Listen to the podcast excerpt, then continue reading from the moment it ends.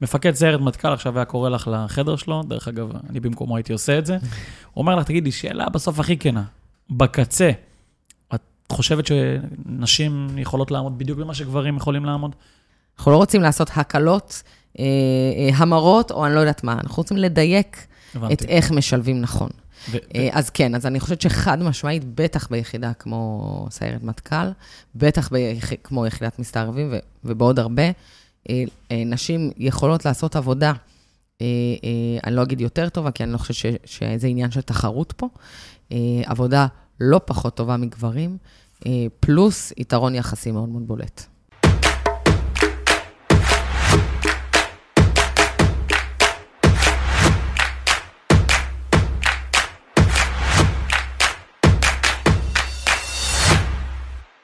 ברוכים הבאים לפודקאסט חמש אצבעות. כאן אמיר מנחם. אחד מהנושאים היותר אקטואליים של התקופה האחרונה זה כל uh, הנושא של נשים ביחידות מובחרות בצה"ל. הרמטכ"ל הרצי הלוי הודיע ממש לאחרונה שלחלק לא מבוטל מהיחידות המובחרות בצה"ל נפתחים בעצם המיונים uh, לכל בעצם נערה שרק רוצה או מכוונת לדבר כזה. בשורה שיש הרבה שתומכים בה, יש הרבה שמתנגדים אליה. אנחנו חמש אצבעות אה, נכנסנו חזק לנושא הזה, כי יש מאות נערות היום בחמש אצבעות שרוצות לעשות שירות משמעותי, ועצם הודעה כזאת של הרמטכ"ל אה, מאפשרת להרבה מהן לחלום על דברים שלא יכלו לפני. אה, הגענו להרבה ערוצי תקשורת, קיבלנו חשיפה מאוד משמעותית בנושא, ואני ברמה האישית קיבלתי לא מעט פניות מכל מיני אנשים שאמרו לי, אמיר, אסור לחמש אצבעות לקחת חלק בדבר הזה. זה רע מאוד למדינת ישראל, זה מסוכן לביטחון שלנו. ואני אישית בן אדם שאוהב להקשיב לאנשים שהיו שם, שנגעו בדברים שחוו בעצמם, ולא אנשים שיושבים ומספרים סיפורים ומדברים יפה מרחוק. לכן לפרק הספציפי הזה הזמנו את שיר פלד, שמעבר לזה שהיא אישה מעוררת השראה, שיר היא המסתערבת הראשונה אה, בצה"ל, ורצינו לשמוע ממנה מה באמת היא חושבת על כל הנושא הזה של נשים ביחידות מובחרות. האם נשים מסוגלות להתמודד עם אותם דברים כמו גברים? מה זה דורש מאיתנו כחברה? האם מעבר לשוויון הזדמנויות, הדבר הזה הוא גם נכון מקצועית? אמ, וגם שיר סיפרה בסיפור, שיתפה בסיפור האישי הבאמת מעורר השראה שלה. נשמח שתשתפו, תעבירו להרבה אנשים. אנחנו רוצים שהנושא הזה לא יישאר בגדר כותרות, סיסמאות. והרבה אנשים שמדברים עליו, אבל לא כל כך מבינים בו. אה, אז שיתוף של פרק הזה יעזור מאוד להפיץ את הנושא החשוב הזה. האזנה נעימה. שיר, מה שלומך? בסדר, מה קורה? מעולה, ואיזה כיף שאת פה. תודה שהזמנתם. וגם uh, בגלל ששמעו שאת מגיעה, uh, אז קודם כל באינסטגרם היה המון שאלות לפרק, ויש פה אורחות uh, ממכינת חמש אצבעות, שגם הפכו לגיבורות תקשורת בימים האחרונים. שלום, שלום. אז uh, אני אישית ממש מצפה לשיחה, וחוץ ממני יש פה עוד כמה. אז uh, אני רגע אתן איזה רקע על איך... Uh, אני האמת לא שמעתי עלייך, ואני חושב שאת עושה משהו חשוב. אחרי שטיפה נחשפתי, הסיפור הזה של באופן כללי נשים, אני לא לוקח את זה מיד לצבא, מובילות, משפיעות, מגיעות לעמדות מפתח, משהו שמעסיק אותנו המון בחמש אצבעות. וככה עכשיו, עם כל הסיפור הזה של מה שהרמטכ"ל אמר, נשים שיכולות להגיע מבחינת מיונים, סיירת מטכ"ל, יחידות מובחרות, פנו אלינו הרבה גופי תקשורת, וככה חמש אצבעות נחשף בגלל הסיפור. חבר קרוב בשם טולי, שהוא מסיירת מטכ"ל, מהממיינים של הימי סיירות, שמע שיחה שלך, הרים לי טלפון, תקשיב, שיר, בחורה שאתם חייבים להביא לפודקאסט, וככה נוצר החיבור, שתדעי את זה. כן. זהו, ואז קצת uh, קראתי, שמעתי עלייך, ואני אשמח שתספרי קודם כל את הסיפור שלך, כי יש לי הרבה דברים לדבר, אבל נתחיל ככה ממש בדרך שעשית, במי את, ומכאן uh, נזרום בשיחה. יאללה, סבבה. אנחנו גם נגיע בסוף לטולי ונחבר הכל. כן. Uh, אז קוראים לי שיר פלד. אני בת תכף 40, יש לי ילד בן 10. Uh, אני גרה במושב בניה, בשפלה. אה, ובשירות הצבאי שלי הייתי המסתערבת הראשונה בצה"ל. אה, שירתתי ביחידת המסתערבים של משמר הגבול. אה, הסיבה שאני אומרת צה"ל זה בעצם כי דובדבן המקבילה שלנו, הצה"לית, עדיין לא פתוחה נכון. לנשים. אז זה ככה חלק מהמסר שלי. הבחירה של, ה, של הטייטל הזה, הוא כדי, הוא כדי לעשות בדיוק את מה שעשה שאתה כתבת שאני באה באינסטגרם, ובעצם להצית כבר איזשהו משהו שגורם לאנשים להסתכל אה, על, על נשים בכלל, על נשים בתפקידי מפתח, על לא משנה איך נקרא לזה, אה, בזווית קצת אחרת. אה, שירתתי ביחידה ארבע שנים, מ-2002 עד 2006, אה, תקופת האינתיפאדה השנייה. אה, וכבר, אני חושבת שארבע וחצי שנים, אה, מאז שבעצם אה, החלטתי אה, לחשוף את הסיפור שלי, כי הוא היה סוד המון שנים, לא דיברתי על בארבע מה שאני וחצי עושה שנים בצבא. האחרונות בעצם. כן, כן, כן, בארבע וחצי שנים האחרונות בעצם עשיתי איזשהו אה, חזרה, חזרה למי שהייתי, למה שהייתי, אה, והבנתי שיש, אה, לי יש אחריות אה, לספר את הסיפור שלי, אה, ושאומנם עברו 20 שנה מאז שהתגייסתי, אה, אבל הצורך אה, אה, לספר אותו עדיין קיים. זאת אומרת, לא הרבה השתנה. כן. אה, וזאת הסיבה העיקרית ש, שבאמת החלטתי אה, אה, לשים את הדבר הזה בפרונט, על כל המורכבות של זה. ומאז אני מקדישה את החיים שלי לעבודה הזו בהרבה צורות, דרך הרבה צינורות, אבל אני ממש, זה מה שאני עושה היום. כן, ואני כבר ממליץ למי שמאזין לנו לעקוב אחריך, כי את מעלה דברים. אני אתמול פשוט עברתי על הדברים, מהמם. דברים מה זה חשובים וגם אה, נוגעים, נוגעים. בואי נתחיל שנייה רגע ב- בכלל, תחילת שנות ה-2000, אנחנו היום שנת 2023, זה, זה נשמע דבר הגיוני שבחורה מתגייסת, שירות קרבי, וזה היום הרבה יותר בשיח. תחילת שנות ה-2000, זה, זה, מי, מי דיבר על זה בכלל? לא היו בכלל. לא היו, זה לא היו היה תפקידים. אליס מילר, טייסת ראשונה, עוד בכלל לא נכון. דיברו על נשים. מה גרם לך בכלל ללכת למסלול בכיוון כזה? טוב, אז אני אתחיל מזה שאני אגיד שאני ממש לא, זה לא היה הכיוון שלי אפילו ב- ב- בכלום. כאילו, כן. אני הייתי ממש ילדה של שמלות ועקבים, נלך רגע לסטריאוטיפים. כן. לא היית ב-MMA בתור ילדה. ממש לא. אני, החלום שלי היה להיות שחקנית. אתה יודע, בגיל חד ספרתי שואלים אותנו מה אנחנו רוצים לעשות שנהיה גדולים, ומשם... כן.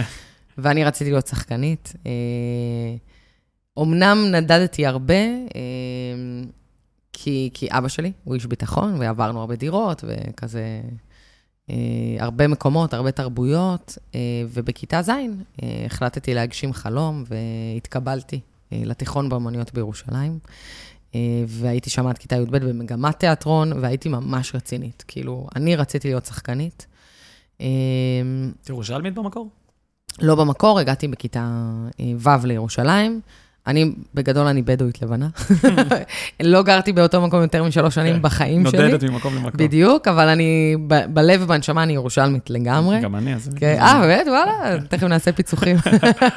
ככה זה ירושלמי. כן, לגמרי, אנחנו כמו קיבוץ בסוף. כן. אמ, ו- ומה שקרה, זה שבעצם בשנת אה, 2001-2002, כבר זה היה, האינתיפאדה השנייה כבר הייתה די בשיאה. למדתי במרכז ירושלים, בגן הפעמון. אה, עליתי על אוטובוס מבית ספר הביתה, קצת לפני פסח, וכמעט אה, עליתי יחד עם המחבל המתאבד, שהתפוצץ אה, מאחורי האוטובוס שהייתי עליו.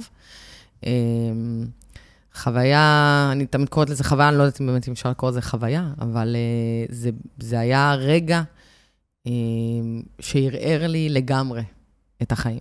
כאילו, זה היה רגע שאתה יודע, בבועה הנחמדה של התיכון לאמנויות בירושלים, והחלומות שלי על בכלל ללכת לתיאטרון צה"ל, ופיצוץ אחד, אה, שככה שמט מתחת לרגליים שלי אה, כל תחושת ביטחון וודאות בחיים. היו הרוגים בפיגוע הזה? אה, היו הרוגים, נהרגה אישה בהיריון, זה, את זה אני זוכרת ממש טוב, כאילו, את, ה, את האישה הזאת, שהייתה ממש על המעבר חצייה. והיו עוד. וואו. זה היה על קינג ג'ורג', קו 14, קצת לפני צומת סברו. אה, כן, ב- זו בלב. תקופה, אנשים שלא גדלו בתקופה הזאת. אני, אני באותם שנים גרתי בירושלים, הייתי 11, 12, 13 בגיל. כן, זו תקופה מטורפת. תקופה אה, מטורפת. שאתה, אני זוכר את עצמי נוסע באוטובוס למקום שהתאמנתי בו בכדורסל, בקריית יובל, לבית ספר זיו. ואני ממש זוכר את ההורים שלי. קודם כל הייתי נוסע עדיין באוטובוסים, וההורים שלי אומרים לי כל פעם, אמיר, תסתכל טוב, תראה מי עולה איתך לאוטובוס, אתה רואה דמות קצת חשובה, תרד, תעלה אוטובוס אחד. תקופה מטורפת. אני אומרת, היום כאילו לחשוב על הבן שלי, שהוא בן עשר, או אפילו יותר גדול, נוסע באוטובוסים, לא. ושאתה לא, אתה בכלל לא יודע, כאילו האי-ודאות כל כך חזק, אני כן. זוכרת שהייתי מתעוררת בבוקר מפיצוצים של האוטובוסים בירידה של גילו, כאילו זה היה סביבנו מטורף, כל מטורף. הזמן, זה היה מטורף. אה, ואני באמת חושבת שאין אין כמעט אה, בן אדם, בטח ירושלמי, שלא חווה, שלא היה ליד פיגוע, שמע נכון. פיצוץ, היה בתוך פיצוץ. אה, והחוויה הזאת בעצם, אה, אפשר להגיד, שינתה את כל התפיסת עולם שלי. אה, ו- וגרמה לי קצת אה, לצאת מהבועה, אה, ו- ולהבין שזה זה יכול לקרות לאחים שלי, זה יכול לקרות לכל אחד מסביבי. ואני חושבת שבעיקר, היום אני יודעת להגיד את זה, שזה בעיקר בא ממקום של להחזיר איזושהי תחושת ביטחון במציאות. אה, הבנתי שהצבא זה התחנה הבאה בדרך, הייתי כבר בסוף י"ב. אה, אמרתי קודם שאבא שלי היה איש ביטחון, אה, באמת, ברגעים, בימים של אחר כך, קורה לי משהו מאוד מעניין, כי האימיג' מאוד מאוד חזק שגדלתי עליו בילדות, למרות ששוב, אבא שלי לא הסליל אותי ללכת בדרך שלו, הייתי ילדה, לא הייתי ילד, כאילו לא, כן. אתה יודע, כולנו דיברנו על קרבי, שירות משמעותי היה קרבי. כן. אז. אבל זה לא היה אפילו, זה לא היה אופציה, לא חשבתי בחיים שזה יהיה הכיוון שלי. אה, אבל כן, אתה יודע, אני זוכרת את עצמי בימים של אחרי, נזכרת באיך שאני גדלתי, בתור ילדה בת 4-5, בין הרגליים של הלוחמים הכי מובחרים במדינה, לוחמי הימ"מ, אבא שלי היה בימ"מ, אה, בין היתר, אה, ומשהו באימיג' הזה מתח... פשוט מתחבר אליי. בימים של אחרי הפיגוע, הלוחמים החסונים האלה, ו... ואיכשהו זה מתחבר אליי, ובהחלטה מאוד מאוד תמימה, אני אומרת, אוקיי, אז אני גם רוצה לעשות תפקיד משמעותי.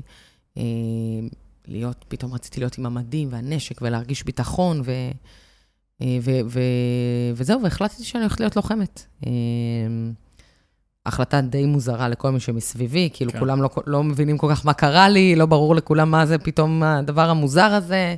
תמיד אני צוחקת, אני אומרת, סבא שלי רץ לחפש לי שידוך, העיקר שאני אתחתן ולא אלך לצבא, כאילו לא, לא הבינו בכלל מה קורה לי. כן. אה, ו, ו, ולמרות התגובות, אני חושבת שההחלטה הזאת הייתה ממקום כל כך עמוק, ומקום גם כל כך תמים, שזה לא עצר אותי. כן. אה, בצה"ל לא היו תפקידים אה, קרביים. אה, אם באמת נחזור רגע להיסטוריה, אז אליס מילר, בעקבות הבג"ץ, בעצם פותחת את שערי חיל האוויר. היא עצמה לא הופכת להיות טייסת. נכון, כן אבל היא פתחה את זה בעצם. נכון.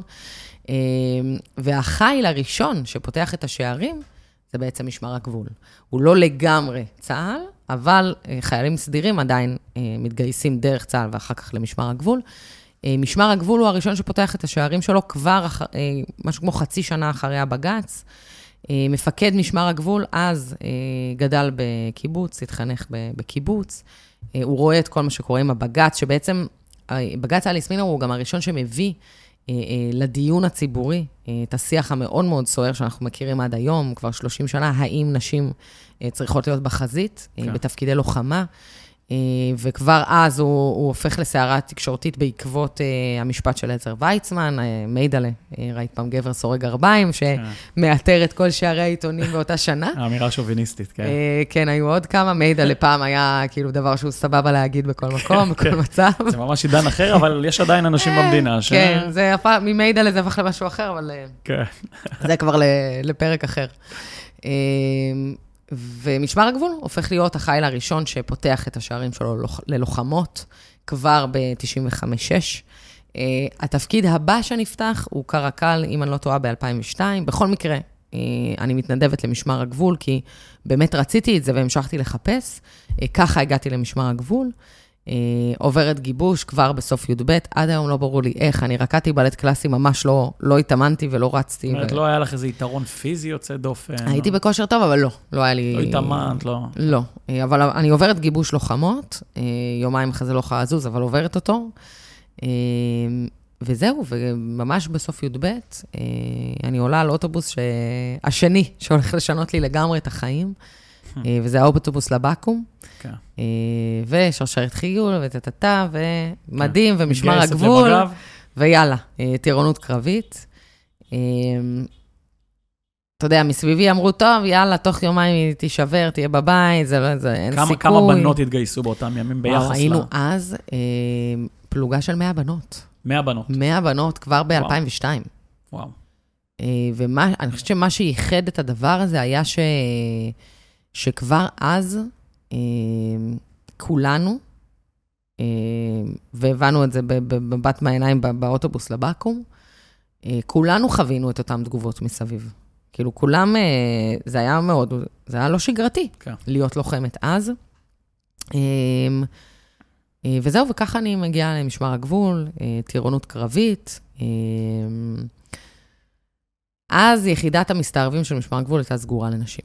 זה לא משהו שהיה אופציה, אה, אבל כן, אה, כן שאפתי להגיע, זאת אומרת, אם אני כבר פה, אני רוצה לעשות את הכי טוב שיכול להיות, ואת הכי משמעותי שיכול להיות, אה, ואת מה שהכי ישאיר חותם, לא רק במערכת, אלא גם בי. כן, את כבר בתוך זה, את רוצה להפוך את זה לכמה שיותר משמעותי. בדיוק. אני, אני גם אגיד ש... ש, שעדיין הדרייב הוא פנימי, והאמונה הפנימית והרצון הפנימי, אבל גם אה, איזושהי חובת הוכחה, שאומרת, אני אראה להם שאני לא אחזור תוך יומיים. ולא רק שאני לא אחזור תוך יומיים, כאילו, לא רק שאני לא אשבר תוך יומיים, אני גם אגיע אה, להכי טוב שיכול להיות.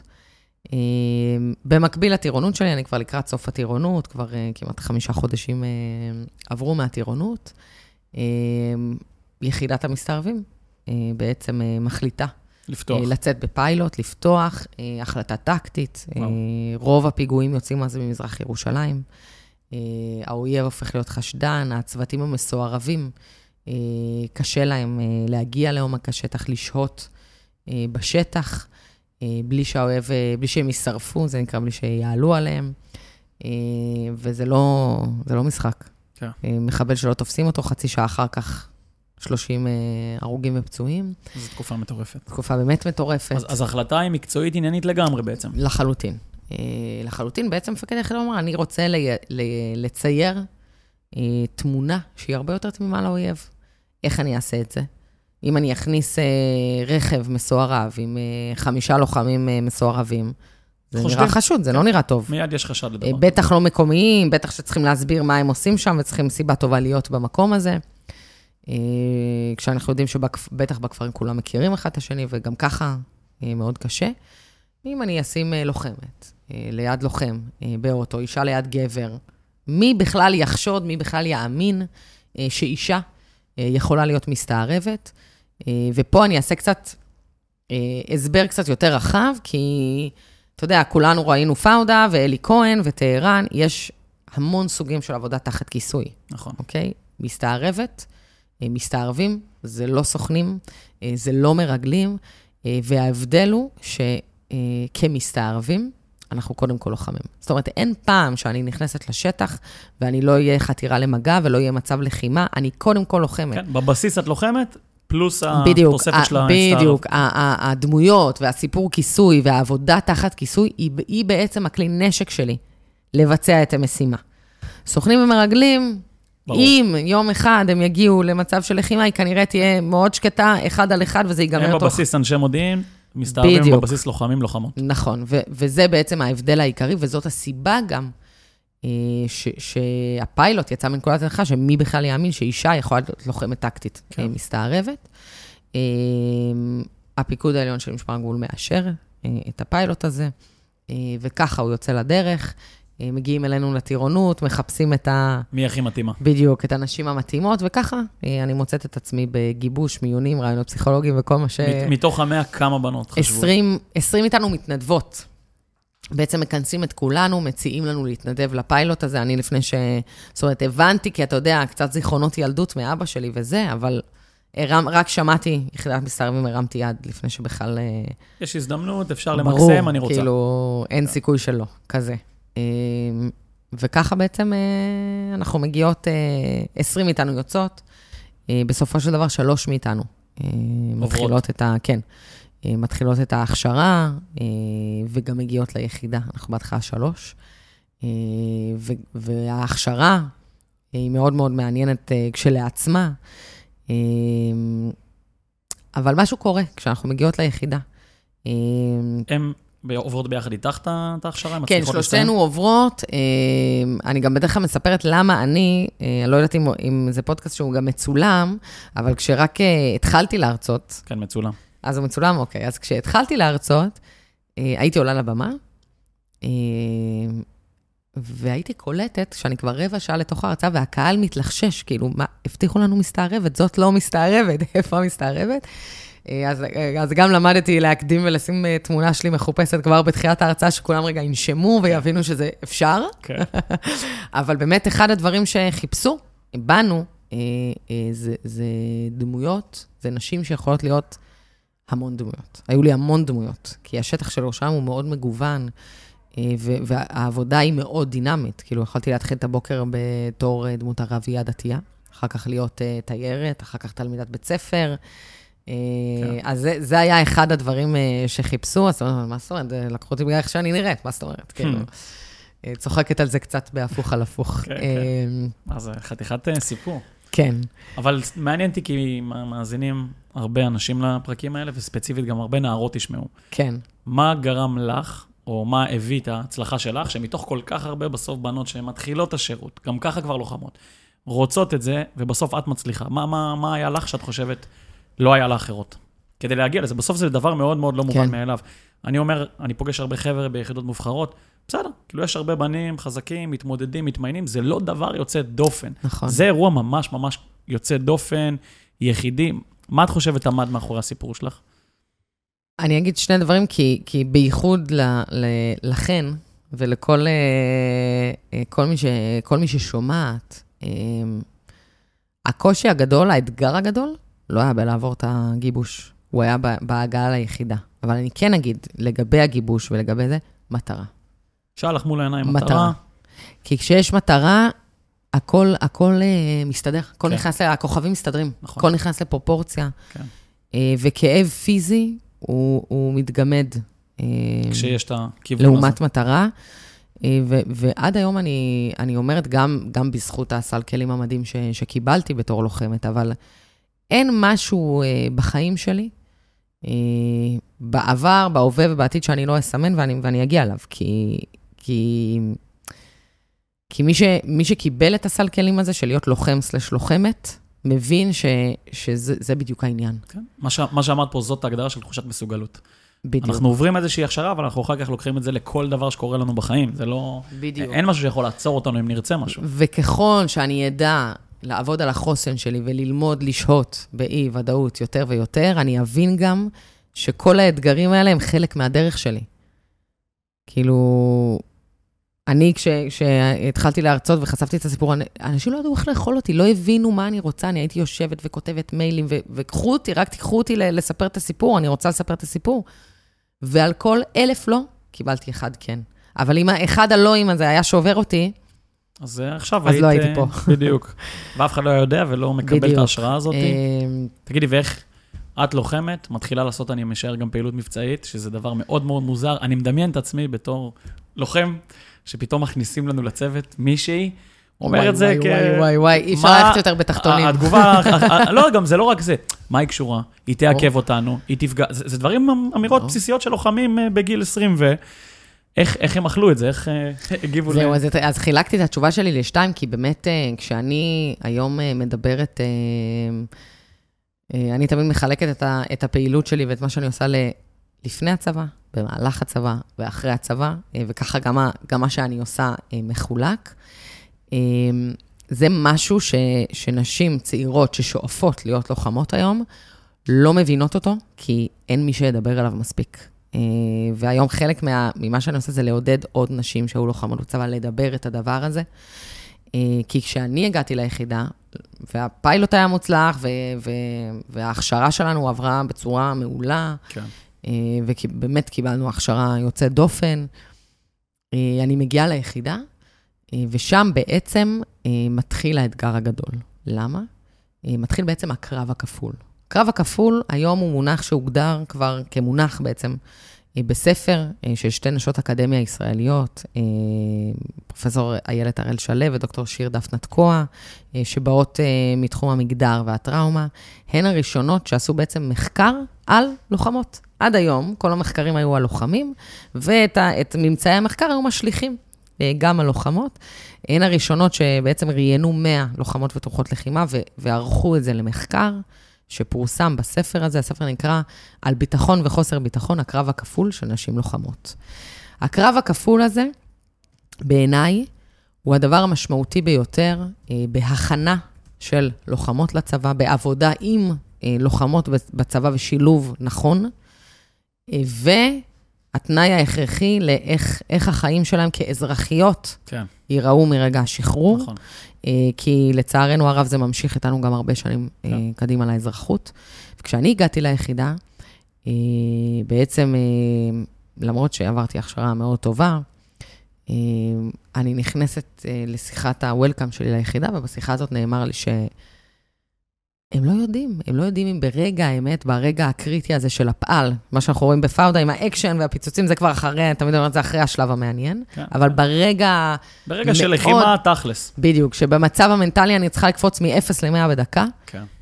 אה, האם אני אגיב כמו שאימנו אותי, כמו הלוחמים, או שאני אכנס להיסטריה ואקפא כי אני אישה. וככה מתחילה הדרך שלי ביחידה. זה בכלל מדברים על היבט מנטלי, אפילו לא פיזי. נכון, הפיזי היה פחות המשמעותי פה, זה היה מנטלי, זה גם אחר כך היה נגזרת של פיזי, כי בעצם מה שקורה,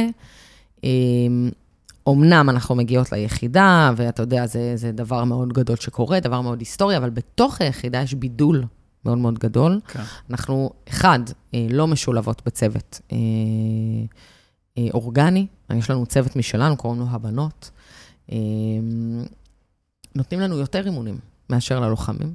כי השטח זה לא משחק, ואתן צריכות להבין לאן אתן נכנסות, ואנחנו באמת לא יודעים איך תגיבו, אז אנחנו מקבלות גם יותר אימונים. אמ, לא מלמדים אותי ערבית, אה, כי בעצם הפקודה שלי אומרת, אסור לך להיחשף בשטח. לא משנה מה קורה, את לא נכנסת לחתירה למגע, את יושבת באוטו לצד הלוחם, זה התפקיד שלך. ניצב בשביל שנוכל להשתמש בזה. בדיוק. זה התפקיד שלך, לא לשלוף אקדח גם אם, גם אם את בסכנת חיים, וואו. שזה קורה כל יום בערך. אה, וככה הדרך שלי ביחידה מתחילה. זאת אומרת שמהרגע שאני מגיעה ליחידה, יש לי שני קרבות. אחד זה בשטח, לצד הלוחמים, כתף אל כתף עם הלוחמים, והשני זה בתוך היחידה, כנגד תפיסה חברתית שבכלל לא מקבלת אותי. הלוחמים לא מתקשרים איתי, לא מדברים איתי, מה שגם מאוד משפיע על עבודת הצוות בשטח, שהיא מאוד חשובה.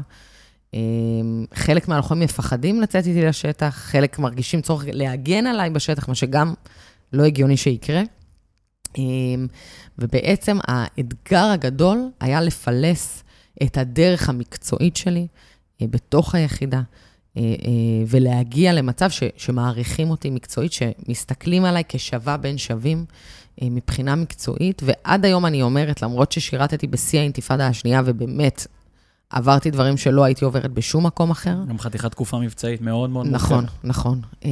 עדיין, האתגר הפנימי אה, היה קשה יותר, אה, והוא גם זה שהשאיר את רוב החותם עליי אה, שנים אחר כך. להמשך החיים. כן. שמה זה בעיקר החותם הזה? סוג של להרגיש לא שייכת? מין תחושה קודם כזאת? קודם כל, כן. קודם כל, אתה יודע, אתה, אתה בא מ, מיחידה שהיא בית. כאילו, אנחנו לא יכולים לדבר על מה שאנחנו עושים בחוץ. עצם זה שאני מספרת בכלל את הסיפור שלי, לקח... זה היה מלחמות עם עצמי על מה אני עושה, מה אני לא נורמלית. אין, כאילו, ה... אני חושבת שלהגדיר את זה הכי טוב היה בעצם לי, כאילו להתנתק מהזהות שלי, להתנתק ממי שאני ולהשתיק את הקול שלי. כן. זה שלושת הסממנים, אתה יודע, למשל, אה, דפוס שפיתחתי עם הזמן זה אה, ללבוש בגדים מאוד מאוד גדולים, כדי לטשטש לגמרי את הנשיות שלי, כי אמרתי, עם הזמן בעצם פיתחתי איזושהי משוואה בראש שאישה שווה חולשה. אם כולם אומרים שעצם העובדה שאני אישה זו בעיה, כנראה שזו באמת בעיה. ואני כל כך רציתי להוכיח את עצמי מקצועית. כשאני אומרת אני, זה, אני מדברת על הרבה לוחמות אה, כמוני. כן, שנכנסו לזה עם השנים. בדיוק. ש, שמשהו אה, אה, בזהות הפנימית פשוט אה, מתנתק, אה, וחובת ההוכחה גדלה וגדלה וגדלה, שכבר, זה כבר, זה כבר ניהל אותי, ולא אני את, ה, את הדבר עצמו. תגידי, ובאותה תקופה מבחינה מבצעית, את מתפקדת טוב, את אה, רלוונטית מבחינת היחידה? לחלוטין, הפיילוט שלנו זוכה להצלחה רבה. אה, אחרי תקופה מסוימת אני גם נשארת הלוחמת היחידה שם. אה, אחרי שנתיים, אה, אתה יודע, בתוך השנתיים האלה כבר, מהרגע שאני מגיעה בעצם ליחידה, אני כבר עובדת בשטח, אבל לאט-לאט, בעיקר ביוזמה שלנו, אנחנו מצליחות ככה לאט-לאט להגמיש את הגבולות ולפרוץ את הגבולות של, של העבודה המבצעית בשטח. ובאמת אחרי שנתיים אני מגיעה לאיזשהו מבצע מאוד גדול שהיה ביחידה, שבו אני גם נחשפת פעם ראשונה. אה, גם מול כוחות שלנו וגם מול האויב, אה, אה, ושולפת אקדח בפעילות הזאת, שהיא מבחינתי נקודת המפנה של השירות שלי, שהמבצע הזה גם זיכה אותי בלהשתלב בצוות כשווה בין שווים, כן. ולהיות כאילו על אמת, לעשות הכל, הכל, הכל, ולקח לי שנתיים. אה, להגיע לזה בתוך היחידה. כן, ובשנתיים שלפני חווית שם דברים ש... כן, עבדתי, תמיד עבדתי בשטח, כן, זה ברור. אה, אבל בעיקר, אתה יודע, יש לעבוד בשטח ולהרגיש ש... כאילו, עדיין להיות מנוהלת על ידי חובת הוכחה, ו- ואיך רואים אותי ואיך מודדים אותי עכשיו, ו- והביקורת שבאה עם זה אחר כך על איך תפקדתי והכול, לבין לעבוד בשטח ו- ולהרגיש את, ה- את התמיכה ולהרגיש שסומכים עליך.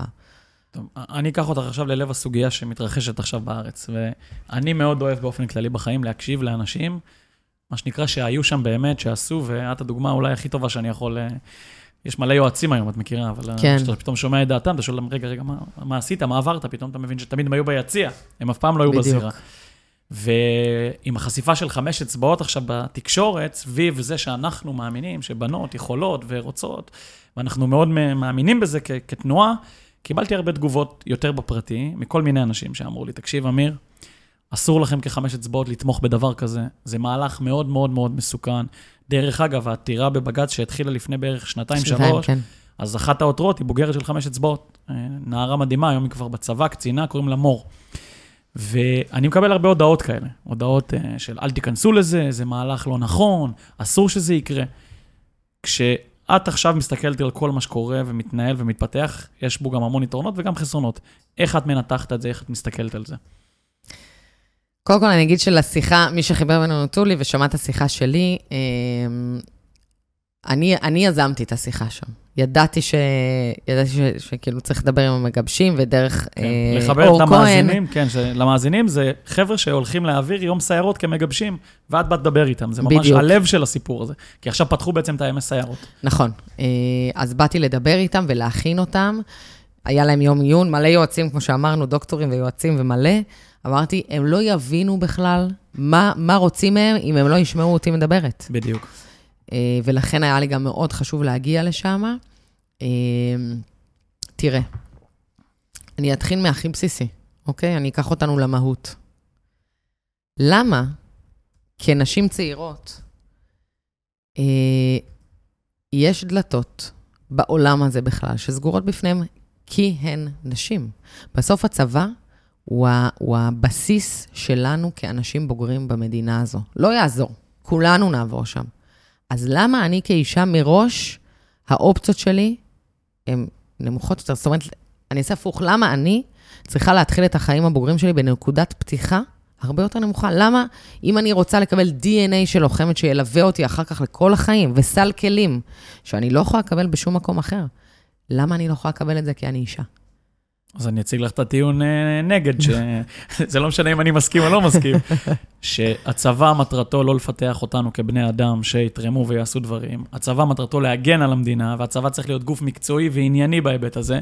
ואת, לצורך העניין, יש דברים סוגל, שאת מסוגלת אליהם, יש דברים שאת פחות מתאימה. זה הטיעון של הצד אה, שמאוד אה, מתנגד. אבל אתה יודע מה הבעיה? שאף אחד לא בדק אם אני באמת מתאימה או לא. ברור, ברור, הרוב, אז- הרוב מסתמך על כל מיני נכון, אמירות. אז הגישה, אה, הגישה ההפוכה אומרת, קודם כל תפתחו הכל, אחר כך תבדקו יחידה-יחידה, אולי יש כאלה שבאמת פחות נכון. אה, תראה, כל אה, שינוי חברתי, סוציאלי, שלוקח דורות, בדרך כלל תמיד יהיו ביקורות עליו ותמיד יהיו כאלה. אני, אגב, עד, עד שהגעתי לפה, הייתה לי שיחה מאוד ארוכה עם שני חבר'ה שישבו עם טולי באותה שיחה, ורצו לשאול שאלות קצת יותר אישיות, ושעה וחצי. היה לנו בדיוק עכשיו את אותו דיון בטלפון. לא, זה גם מדהים כמה את חיה את זה, וזה בוער בך ככה לדבר. ו... נכון. כן. ואני מדברת מאיפה עושים צרכים ועד סוגיית השבי, אוקיי? ואני תמיד אומרת, הבן זוג שלי, מבחינתו, המעלה, ואני אני כאילו, אתה יודע, אולי זה יישמע קצת בוטה, אבל המעלה הכי, הכי גבוהה שלי בעיני הבן זוג שלי, זה שהוא תמיד אומר, תקשיבו, אני בחיים לא ראיתי בחורה שמשתינה בכל מקום כמוני, אוקיי? אז אתה יודע, יש דברים שנראים לנו היום מוזרים, ונראים לנו היום כאילו הם בלתי אפשריים והם לא יכולים לקרות, אבל אני אומרת, הצבא שלנו זה הצבא הכי מפותח והכי מתפתח והכי משקיע משאבים בשביל לפתח את עצמו. אה, אה, אולי בעולם, למה דווקא בזה כל כך קשה לנו? למה השאלה אחרי 30 שנה היא עדיין האם לשלב נשים ולא איך לשלב נשים? אה, וזה בעיניי דבר ש, שאני היום באמת מקדישה את החיים שלי אליו, כי, כי אני חושבת שדי. גם לפני 100 שנה לא יכולנו להצביע כנשים, אה, כי אמרו שאנחנו לא יודעות לקבל החלטה, אה, ושאין לנו שיקול דעת. אבל נערה בת 18, בדיוק כמו חבר שלה לכיתה, יש לה שיקול דעת, והיא מבינה לאן היא נכנסת, והיא מבינה שגם לה תהיה את סוגיית השבי, וגם היא תצטרך לענות על שאלות קשות בפני עצמה, אבל היא מבינה את זה בדיוק כמו החבר שלה לכיתה. את חושבת שיש חסרונות בכל המהלך הזה? כי בסוף המהלך הזה קורה. אני יכול להגיד פה, בלי להתבייש, אני מאוד שמח שזה קורה. אני מסתכל על הדברים מזווית חינוכית-חברתית בחיים, וחינוכית-חברתית, למה שאני חושב שצריך להיות בחברה טובה, זה דבר מדהים. הנה, אני מסתכל על הנערות המדהימות האלה שיושבות איתנו פה, ויש עוד המון בסגנון הזה. אני אומר, וואו, איזה כיף. לי עכשיו יש בת בת תשעה חודשים, בן בן שלוש. יש לי בן בן שלוש, אני יודע שהוא יכול לחלום להיות מסי, והוא יכול להיות לוחם בימ"מ, והוא יכול לחלום להיות כל דבר בעולם. הוא יכול לחלום, נקודה. בדיוק. והבת שלי, לפני 10-15 שנה, יש דברים מסוימים שלא, את תעשי את זה, את חשוב שתכירי את הכיוון הזה, כי לשם את תצטרכי ללכת. זה לא בשבילך, זה... ופתאום משהו משתנה פה, משהו זז, ואני מאוד מאמין בזה. אבל אם יישב עכשיו בן אדם שיגיד לך, עזבי, אותי לא מעניין חברה וחינוך, אותי מעניין ביטחון מדינת ישראל. מה יחידה כמו סיירת מטכ"ל או דובדבן לצורך העניין, מה, מה הן צריכות נשים? אנחנו לא באמת בפערים, לא באמת בחוסרים. איזה יתרון נשים יכולות להביא? את מבינה את הנקודה של השאלה? כן, קודם כל, היום אתה לא בחוסרים, אבל אה, נשים הן 51% מאוכלוסיית המדינה. בשלב מסוים אתה כן תהיה בחוסרים, כי הרבה חבר'ה אמרנו, אם, אם לפני 20 שנה, שאני התגייסתי, שירות משמעותי היה נחשב קרבי, היום זה גם טכנולוגיה ועוד נכון. המון המון דברים, אז אתה כן תהיה בחוסר בשלב מסוים. גיוון אנושי. בסוף, שוויון לא אומר שאני ואתה אותו דבר, הרי. זה לא, זה לא הקטע. אה, לכל אחד מאיתנו יש את היתרון היחסי במגדר שלו, אה, בצורת החשיבה שלו, וכשאתה אה, אה, משקיע בגיוון האנושי ומכניס עוד מוחות ועוד יכולות, אתה רק מקבל תוצאות יותר טובות. אה, בסוף הדבר הזה, אה, אין ברירה, אוקיי? הוא חייב לקרות. כן. אה, כי בסוף אתה כן תהיה בחוסר, בסוף אתה תגיע למצב שאחרים מתפתחים הרבה יותר ממך, אה, וזה לא רק מכונות, וזה לא רק כסף, וזה לא רק ציוד, בסוף זה ברור. המוחות. ואיך מגשרים על הפער הפיזי? כי אני בתקשורת עם אנשי אימון גופני מאוד בכירים בצה"ל, שהיו ביחידות הכי טובות, שמדברים בסוף מהזווית רגע נטו מקצועית על העניין הפיזי. בקצה, בסוף מכינים לוחמים, לוחמות לסיטואציות קצה. איך מגשרים גם על העניין הפיזי, שבסוף לא משנה מה נגיד, יש הבדלים. גם, את, כן. את באמת חווית את זה גם. אז אני אגיד ככה, קודם כל הייתי מגיסטית בטירונות. זה היה הפק"ל שלי, אני אוהבת להגיד את זה תמיד, פשוט משוויצה בזה תמיד. אמ, אבל אה, אמרתי קודם שאני מחלקת את, ה, את העבודה שלי ב, לפני, במהלך ואחרי. אמ, היום, אחרי ארבע וחצי שנים שהתעסקתי בעיקר, בעיקר באחרי, באיך לקחת את אותן לוחמות, את החומר האנושי הכל כך איכותי הזה, אה, ול- ולייצר להם גם המשכיות אה, אה, לעצמן בחיים. היום אני בעיקר עסוקה בלפני.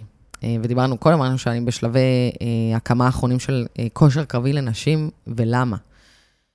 יש מלא מומחים, יש מלא מחקרים, אבל אני, מהדרך שלי, התיאוריה שאני פיתחתי, שקודם כל, חד משמעית, נשים לא, לא אה, מוכנות היום כמו שצריך לשירות קרבי. עוד נדבר על זה. חד. משמעית. לגמרי, נגיע לחלק הפרקטי יותר בסוף. בדיוק. אה, ולי יש תיאוריה שלמה אה, על הדבר הזה.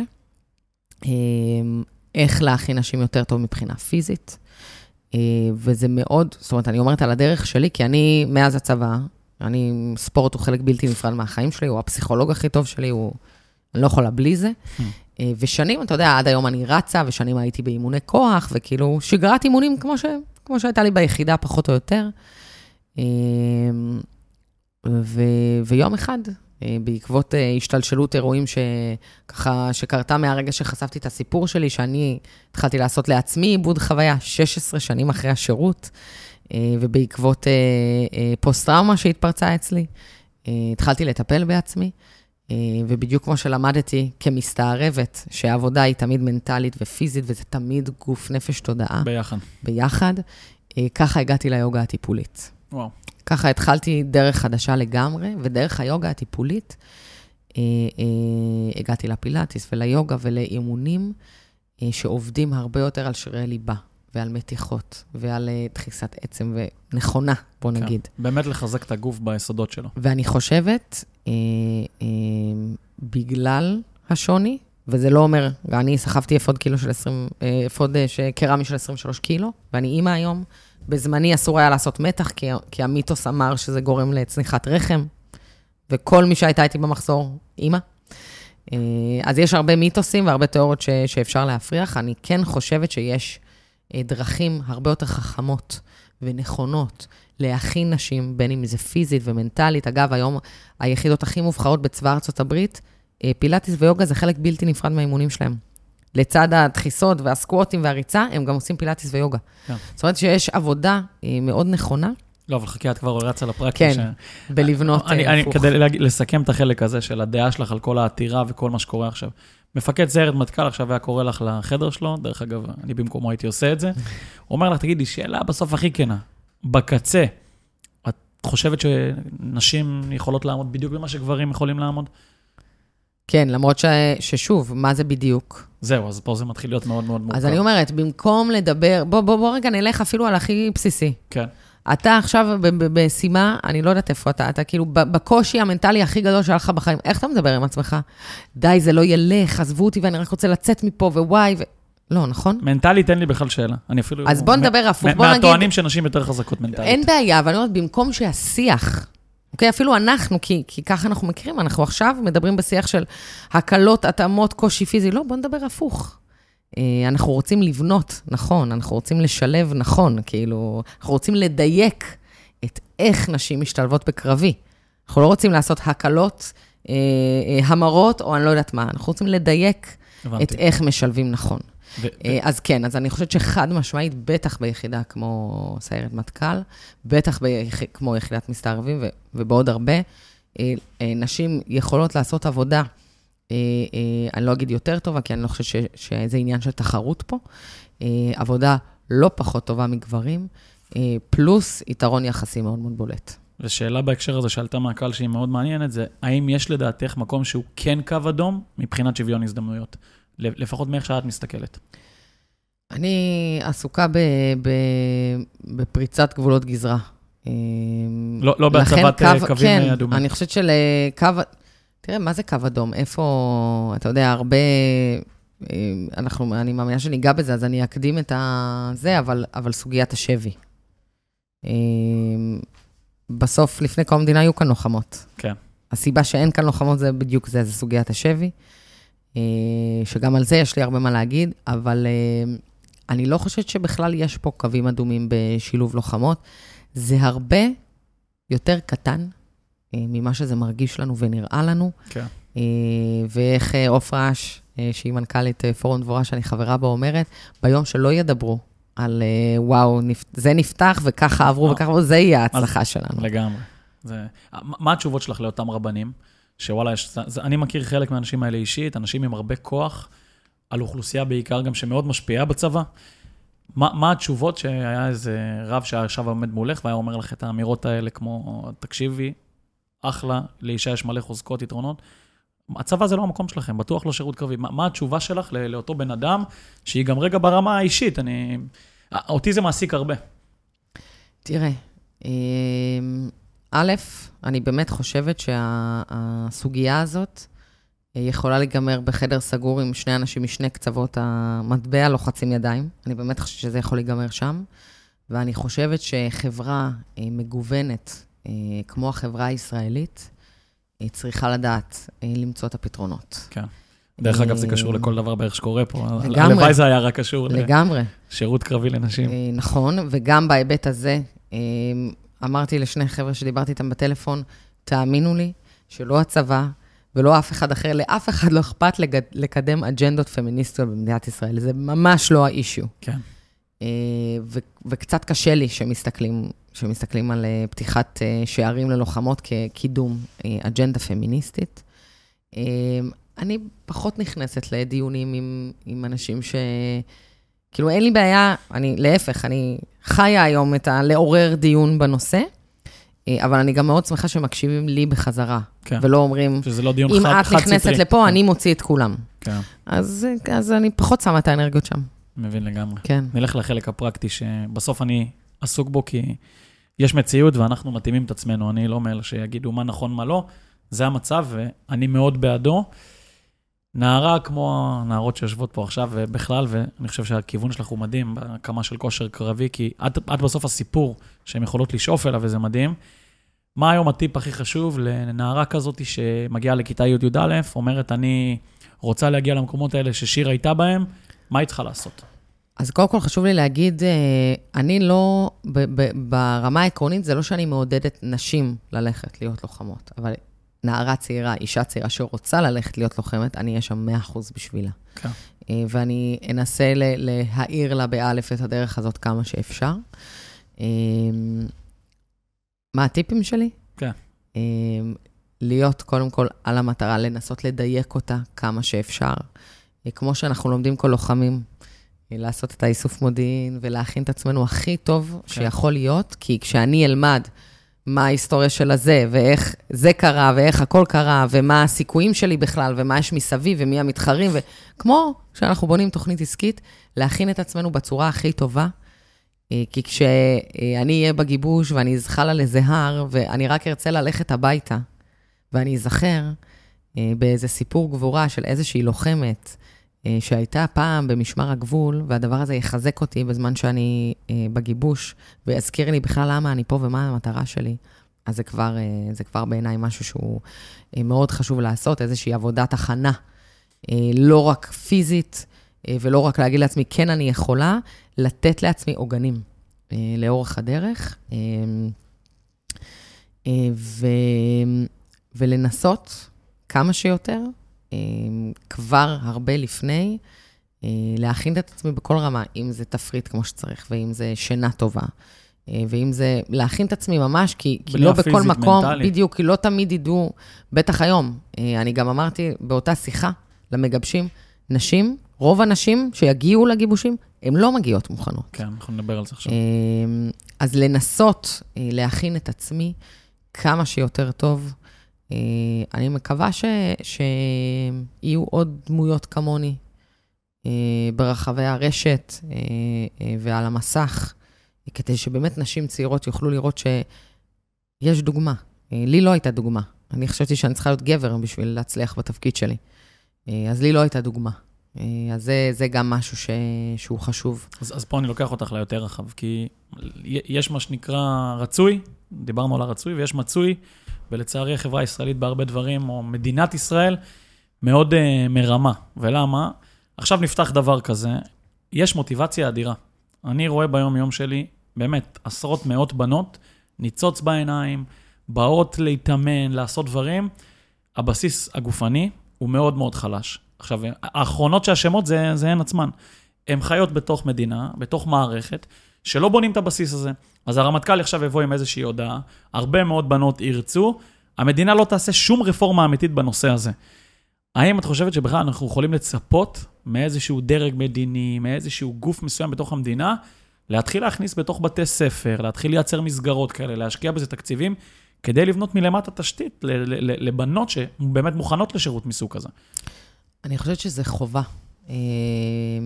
אה, כנראה שהעמותות אה, יעשו את העבודה הזאת בינתיים, כמו שהן עושות הרבה עבודה גם אחרי השירות הצבאי שהמדינה עוד לא יודעת לעשות. כן. אה, תראה, אותי שלחו ללמוד אה, בלט וג'אז. את החבר שלי לכיתה, הוא הלך לכדורגל. כדורגל, כן.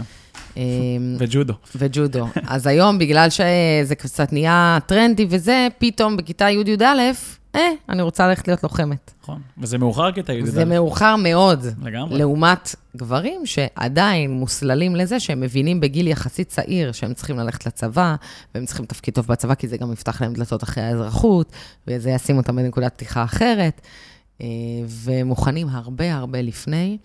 אה, בעיניי, הגילאים המשמעותיים ביותר להתחיל איתם, שזה גם משהו שאני אה, מאוד רוצה להגיע אליו בקרוב, זה גיל, מגיל 11 כבר. אה, לא רק להכין נשים לצבא, אה, אוקיי? בסוף הסיפור פה, אה, הצבא הוא תחנה בדרך, אוקיי? בסוף, אם אני רוצה שנערה צעירה, בת 11, תדע היום שהיא יכולה להיות מנכ"לית של חברה, או שהיא יכולה להיות שפית מצליחה, או לא משנה מה, היא צריכה כבר בגיל הזה לדעת את זה. כי אחרת הסיכוי שלה רק הולך וקטן עם השנים. הצבא, אה, זה, זה גם חשוב לי לשים את כל הדבר הזה בפרופורציה. הצבא הוא בסך הכל תחנה בדרך, תחנה שתקועה כרגע וצריכה להיפתח, אבל היא תחנה בדרך. כן. בישראל היא תחנה גם מאוד משמעותית. בדיוק. היא הכי. היא, היא הבסיס שלנו. אני מסכים, כן. מסכים. אה, קצת על מפקדים, כי שומעים אותנו הרבה חבר'ה היום בצבא, חלקם קצינים, מפקדים, מפקדות, וזה דבר שהוא חדש. יש לך איזשהו טיפ, איזשהו משהו ברמת הכלים שאת ממליצה למפקד שמתמודד פתאום עם זה שבמחלקה, בצוות שלו, יש לו 20-30 אחוז פתאום לוחמות. משהו בגישה צריך להיות אחרת, משהו בדרך פיקוד צריך להשתנות, או שאין פה איזה משהו בעינייך? אה? אולי רק צריך להסביר להם שאישה בוכה, או מרימה טיפה את הקול, זה לא אומר שהיא היסטרית או דרמטית, או שצריך לוותר לה כי היא בוכה. לא, זה פשוט כן. דרך קצת אחרת אה, אה, להראות, אה, ל, ל, כזה להצביע על אתגר. אני, אני זוכר שבשנים הראשונות בחמש אצבעות, שהתחילו להגיע לפה נערות, פתאום בסיטואציה קשה באימון, היא בוכה. והוא לא בוכה. ואז אני, מה, למה את בוכה? לא, לא, הכל בסדר. בדיוק. זה, זה, זה פשוט מנגנון אחר. אז אחד, מפקדים יקרים, לא להיבהל מדמעות, בדיוק. או מקול שעולה, תכף אני אספר סיפור שממחיש את זה בצורה נפלאה, על הטירונות שלי. אה, דבר שהוא סופר חשוב, שצוחקים כל הזמן על הנקודה המגדרית, שפה. כן. מפקד לא יכול להגיד ללוחם, אתה רץ כמו נקבה, בזמן שהוא רץ ליד לוחמת. כן. זה לא מתאים. אה, אז, אז שפה ודרך התייחסות, זה דברים שמאוד מאוד חשוב לשים, לשים אליהם לב.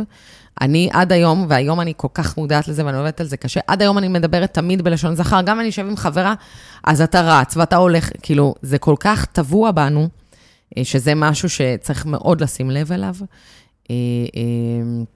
ברגע ש, שמפקד אומר ל, ללוחם, וזה קורה מלא, אתה רץ כמו נקבה ליד אישה, אוטומטית אותו מפקד יוצר פער אה, בתוך הצוות שלו, שמאוד קשה אה, לגשר עליו אחר כך. אה, אז זה, זה ככה שלושה דברים שצריך לשים אליהם לב. סיפור קטן על זה, טקס השבעה, טירונות, כזה מלא פלוגות של לוחמים, פלוגת חנית, פלוגה אחת של לוחמות, היום יש כבר שלוש במג"ב. אה, וככה מתכוננים לטקס, ואנחנו על א', וצמא מסודרת, וכומתה, וגאות, מה זה גאות, והמקיות לא מפסיקות להרעיל אותנו. ושנייה לפני שאנחנו נכנסים, שכאילו כל המשפחות כבר יושבות, וכל הקצינים עומדים, המקית מסתובבת ואומרת, לא משנה מה, לא משנה מה קורה עכשיו, אתם לא מורידות את העיניים, אתם לא משפילות את הראש לרצפה, אתם נשארות, עומדות זקופות, עם המבט לשמיים, לא משנה מה קורה וזה. טוב, נכנסים, מסתדרים, אה, ואז מתחילים להישבע. כל פלוגה צועקת בתורה, אני נשבע, אני נשבע, מגיעים לבנות ואנחנו פלוגת חנית, אני נשבעת, ככה זה היה נשמע. וכל הקהל מתפוצץ מצחוק, כל הקצינים מולנו נקרעים מצחוק, כן, כן. ואנחנו עומדות, וטוב, הבנו, כאילו... אה, אז כן, אז... אה, זה, זה דברים שלאט לאט אבל משתנים, אין מה לעשות. אה. בדיוק. אבל, אבל כן, וגם, אתה יודע, אני חושבת שאנחנו כבר בעניין של לדבר על הכל, נכון? ברור, אין מה לעשות. ברור. הדבר הכי פמיניסטי שהיה לי בחיים, תמיד אני, אני והבן זוג שלי צוחקים, אני אומרת לו, לנו היה פק"ל שלך לא היה. אה, אבל ללוחמות יש דבר שנקרא פק"ל דגל אדום. אוקיי. Okay. שזה ברוס, שבמקום שיהיו בו כדורי או משהו, יש בו פדים, טמפונים, כל מה כן, שצריך. כן. ועד היום אני אומרת, זה, זה, זה כאילו הדבר שאני הכי היום, תמיד, תמיד מביאה אותו כדוגמה מהטירונות. אה, כי, כי זה העניין, לא צריך להתעלם מהשינויים הפיזיים. צריך לקבל אותם, להכיל אותם ולדעת כן, איך להתמודד איתם. ולעשות ההתאמות. בדיוק. וזה המון בגישה. ראית את המערכון עכשיו שיצא של היהודים באים? עם הטייסת? טרם, טרם. את חייבת לראות. אז אני, אני רוצה, אין לי טלוויזיה בבית, אני אומרת, אז אני כזה... שבקורס טייס אה, כמה בנים ובת אחת, והיא עוקפת אותם בריצה, והוא מציין אותה. ו- ואז הוא, אחרי שהוא מציין אותה, אומר, אבל אתם, חבורה של ילדות חלשות. בדיוק. חבל לראות את זה. כשדיברתי על שפה זה זה, בדיוק. אז את זה צריך לשנות. מהמם. אז אה, שאלה אחרונה, באמת אה, יותר הפרקטיקה. את היום אימא, יש לך בן, נכון? אין לך... יש לי רק בן, כן. אם הייתה לך בת. אם הייתה לי בת. היית רוצה שהיא תלך במסלול הזה שאת חווית? תראה, זו שאלה שאם הייתי כן. מקבלת שקל, כשהיו שואלים אותי, כנראה שלא הייתי צריכה לעבוד יותר, כן. כי באמת שאין פעם שלא שואלים אותי. אמ, ואני, וזה יפה, כי כל פעם אני מצליחה לדייק את התשובה הזאת עוד ועוד. אה, אין לי בת, אני לא יודעת מה זה להיות אימא לבת, אני בטוחה שזה שונה מלהיות אימא לבן. אמ, אבל כל פעם שאני רואה אתכן, ובנות צעירות לפני צבא שפונות אליי באינסטגרם ומדברות איתי ומתייעצות איתי, וזה החלום שלהם וזאת המטרה שלהם, להיות לוחמות בצבא, זה, זה, זה, כאילו תחושת הנחת והגאווה שלי גדלה, כי אני באמת חושבת שלעבור טירונות קרבית ולהיות לוחמת או להיות לוחם, זה DNA וזה איתנו לכל החיים. ולהן כנשים מגיעה את הנקודת פתיחה הזאת, יותר מהכל. אה, אני רוצה להאמין, קודם כל, הבן שלי, אני מייעדת אותו לשייטת, אני מקווה שהוא יזרום איתי. הוא כבר התחיל, הוא היה איתי ביותר מדי הרצאות, אז הוא החליט להיות ג'ובניק, אבל אני מקווה שזה ישתנה, כי ממש מתאים לו. אה, אני חושבת שאם הייתה לי בת, והיא הייתה באה אליי בבשורה שהיא רוצה להיות לוחמת, אני, כמו שאבא שלי אה, תמך בי, למרות שהוא היה לוחם, מצ'ואיסט, ועדיין, כן, תמך בי לאורך כל הדרך. אני, אני חושבת שאם הייתה לי בת, הייתי תומכת בה, כי אני רואה מה קורה לי כש, כשאני באה במגע עם אה, נשים צעירות לפני צבא. אה, ובגלל זה אמרתי, אני לא מעודדת נשים בכלליות ללכת להיות לוחמות, אבל מי שרוצה, אני חושבת שאין דבר יותר טוב מזה. אני בכללי חושבת שכל בן אדם במדינה צריך לעשות טירונות קרבית, אה, כי זה פשוט, זה סל כלים לחיים. כן, כשאני בתיכונים וכשאני מרצה בתיכונים, אני מדברת על שירות משמעותי, לא מה... כמובן שגם מהכובע של תרומה למדינה, ושוויון בנטל, שוויון בזכות והכול, אבל גם מאוד חשוב לי להסביר לנוער של היום, שהוא אוטודידקט וכולם אינדיבידואלים, וילדים בגיל 17 מרוויחים כסף יותר מאיתנו, אה, דרך המדיה, כן. עדיין להסביר שהסל כלים הזה הוא משמעותי. זה, זה התפתחות אישית בהכי טהור שלו. אה, לפעמים קשה להבין את זה בקונטקסט המיליטריסטי, אבל זה פשוט זה. אני, אני, אני לא רוצה להישמע... ואתה מחייך כי אתה יודע מה אני אומרת. לגמרי, ואני גם לא רוצה להישמע, כאילו, לא, לא, לא בסדר כלפי אנשים מסוימים, אבל אני עובד עם כמה אנשים בחמש אצבעות שהם היו בעולם העסקי, הטכנולוגי, והם תמיד אומרים לי, אני מעדיף אצלי בחברת הייטק יוצא גולני או יוצאת לוחמת מאשר יוצא 8200. נכון. עם הערכים ועם החוויות שהוא עבר. אני באמת מאמין בזה. אני באמת חושב שזה בונה לך איזושהי ענווה, איזושהי יכולת שמאוד קשה לרכוש במקומות אחרים, ואני באמת מאמין כן, בזה. כן, בעיקר אני חושבת אה, אה, קור רוח. אה, קור רוח להבין. כן, פרופורציה. בדיוק. היכולת שלך להיות גם סזיפי על דברים מסוימים. נכון. להעריך. יש פה איזו שאלה, ל... יש לי שאלה אחרונה. יאללה, שוט. מכן אם אתם רוצות איזו שאלה? התקלתי אתכם. אחר כך אתם אומרות. אז הדבר האחרון שבאמת מעניין אותי, כי את, את באמת השראה, ואני חושב שאת עושה משהו מדהים. חמש שנים מהיום, עשר שנים מהיום, יש איזו שאיפה מאוד גדולה. מלא, מלא, כבר אמרתי, אני מלאת חלומות. אני כמו ילדה קטנה, אני תמיד אה, זה. אה, הרבה. קודם כל, אה, לי חשוב מאוד אה, להיות גם, אמרתי, לפני, במהלך ואחרי. אה, אז היום באמת הכיוונים שלי זה, זה היה לפני, להכין את הנשים כמו שצריך. אה, אה, וגם בתוך הצבא. ללמד, כי אמרנו, יש הרבה מומחים, אבל אין כמו עבודת רגליים, עבודת שטח, ומי שהיה שם באמת יודע, להצליח להיכנס לעובי הקורה. אני עובדת על סדרה מאוד מאוד חשובה, וואו. שמבחינתי, אני, זאת אחת המטרות שלי, שהיא, שהיא תצא לאור כבר בחמש שנים הקרובות. וואו. שמדברת את, ה, את הקרב הכפול, בכלל לא על צבא, אבל היא מדברת את זה בצורה מאוד מאוד עמוקה, וזה משהו שאני עובדת עליו אה, בשנתיים האחרונות. ובעיקר, אה, להפוך אה, את הקרב הכפול הזה ללא קיים. זה, זה, זה המטרה העיקרית שלי, שיהיה לנו הרבה יותר קל להתמודד עם כל השאלות האלה, ולהצליח להכיל את עצמנו כחברה מגוונת, בין אם זה מגדרי, בין אם זה דעות שונות, לא משנה בכלל. אה, אה, להצליח להיות הרבה יותר מכילים אה, והרבה יותר מקבלים אחד את השני. מדהים. תוך כדי שאני מדברת, אני חושב על זה, יצא לך להרצות לציבור דתי? בטח, זה הכי מעניין. ומקבלים? כן, תראה, מה שהכי מעניין אצלי בהרצאות זה, זה מה שקורה אחרי ההרצאה. אין פעם שלא יוצא לי להישאר איזה 40 דקות, שעה אחרי ההרצאה, אה, אה, ולפתח דיונים. אני, אני גם חלק מקור מנהיגות מדהים של מדרשת עין פרת, שהקים אותו ארז אשל. כן. אה, ושם אנחנו באמת מכל קצוות הארץ, מכל ה... מכל, מה שאתה לא רוצה, יש שם. ואנחנו בונים את הימים בעצמנו. מרדכי הייתי שמה, ככה אנחנו, אנחנו מכירים גם מלפני, אבל... והיה לנו יום על חוסן. את, ה, את הימים עצמם, אנחנו מעבירים חלק מהימים, והעברתי את ההרצאה שלי אה, בגדעונים, וכבר, אתה יודע, זה כבר אחרי קילומטראז' די גדול, אני רוצה בארץ, בעולם, ומשהו בהרצאה הזאת, בגלל ההרכב של הקהל, אה, זו ההרצאה שאני חושבת שהכי, הכי זכורה לי והכי... אה, הייתה הכי מעניינת עבורי, זה לראות באותו, באותו רגע, באותו חדר, איך כל אחד מגיב לדברים שאני אומרת, וכשאני מרצה, אני בכוונה משתמשת בהמון סטריאוטיפים שאנחנו כחברה אה, משתמשים בהם כדי להצית וכדי לעורר, וההרצאה שלי נוגעת בהמון טריגרים של, שלנו כחברה, ואנשים מקבלים טריגרים אצלי בהרצאות, אה, אבל זה, זה בכוונה. כן. אה, כי זאת המטרה, לעורר את הדיון ולעורר את השיח, ודווקא כשאני מרצה אה, מול חבר'ה דתיים, שם מתפתחים הדיונים הכי מעניינים. כן. לא, יש לי הרבה חברים בלי, שזה מקום שמייצג כן. משהו. הייתי רוצה שהם יזמינו אותך, בואי נראה. וואי, יאללה, כן, בכיף. כן, ואני בטוח יעביר להרבה מהם את הפרק. כן. ו... טוב, יגיד לך שהיה לי מאוד מאוד מעניין, אני חושב שזה פרק שבאמת, אה, נראה לי יגיע להמון, לא? ואתם צריכות לדאוג שזה יופץ, כי יש פה דברים כל כך חשובים. לתייג אותי, כן, בהכל.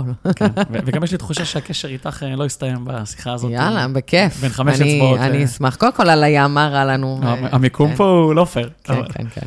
אז שיר, ממש תודה, ופשוט תמשיכי בדרך. תודה לכם, היה לי מדהים ושמחה מאוד להכיר, ותודה רבה. זה כיף, תודה. מקווה שנהניתם מהפרק, שקיבלתם ממנו ערך. נשמח שתשתפו, תעבירו לכמה שיותר אנשים, כדי שפודקאסט חמש אצבעות יוכל להמשיך להשפיע, לצמוח ולגעת בעוד ועוד אנשים. אנחנו כרגיל, ימי רביעי אחת לשבועיים, מעלים עוד פרק, ופרק ספציפית שאנחנו רוצים להמליץ אחרי השיחה ששמעתם, זה פרק מספר 12, עם ישי ליזר, שהיה קצין האימון גופני של סיירת מטכ"ל, וישי שיתף אה, בפרק אז בסוגיות תרבותיות וחינוכיות בעולם הצבאי, מה שמאוד מאוד מתחבר לשיחה אה, ולפרק ששמעתם עכשיו. המשך שבוע טוב.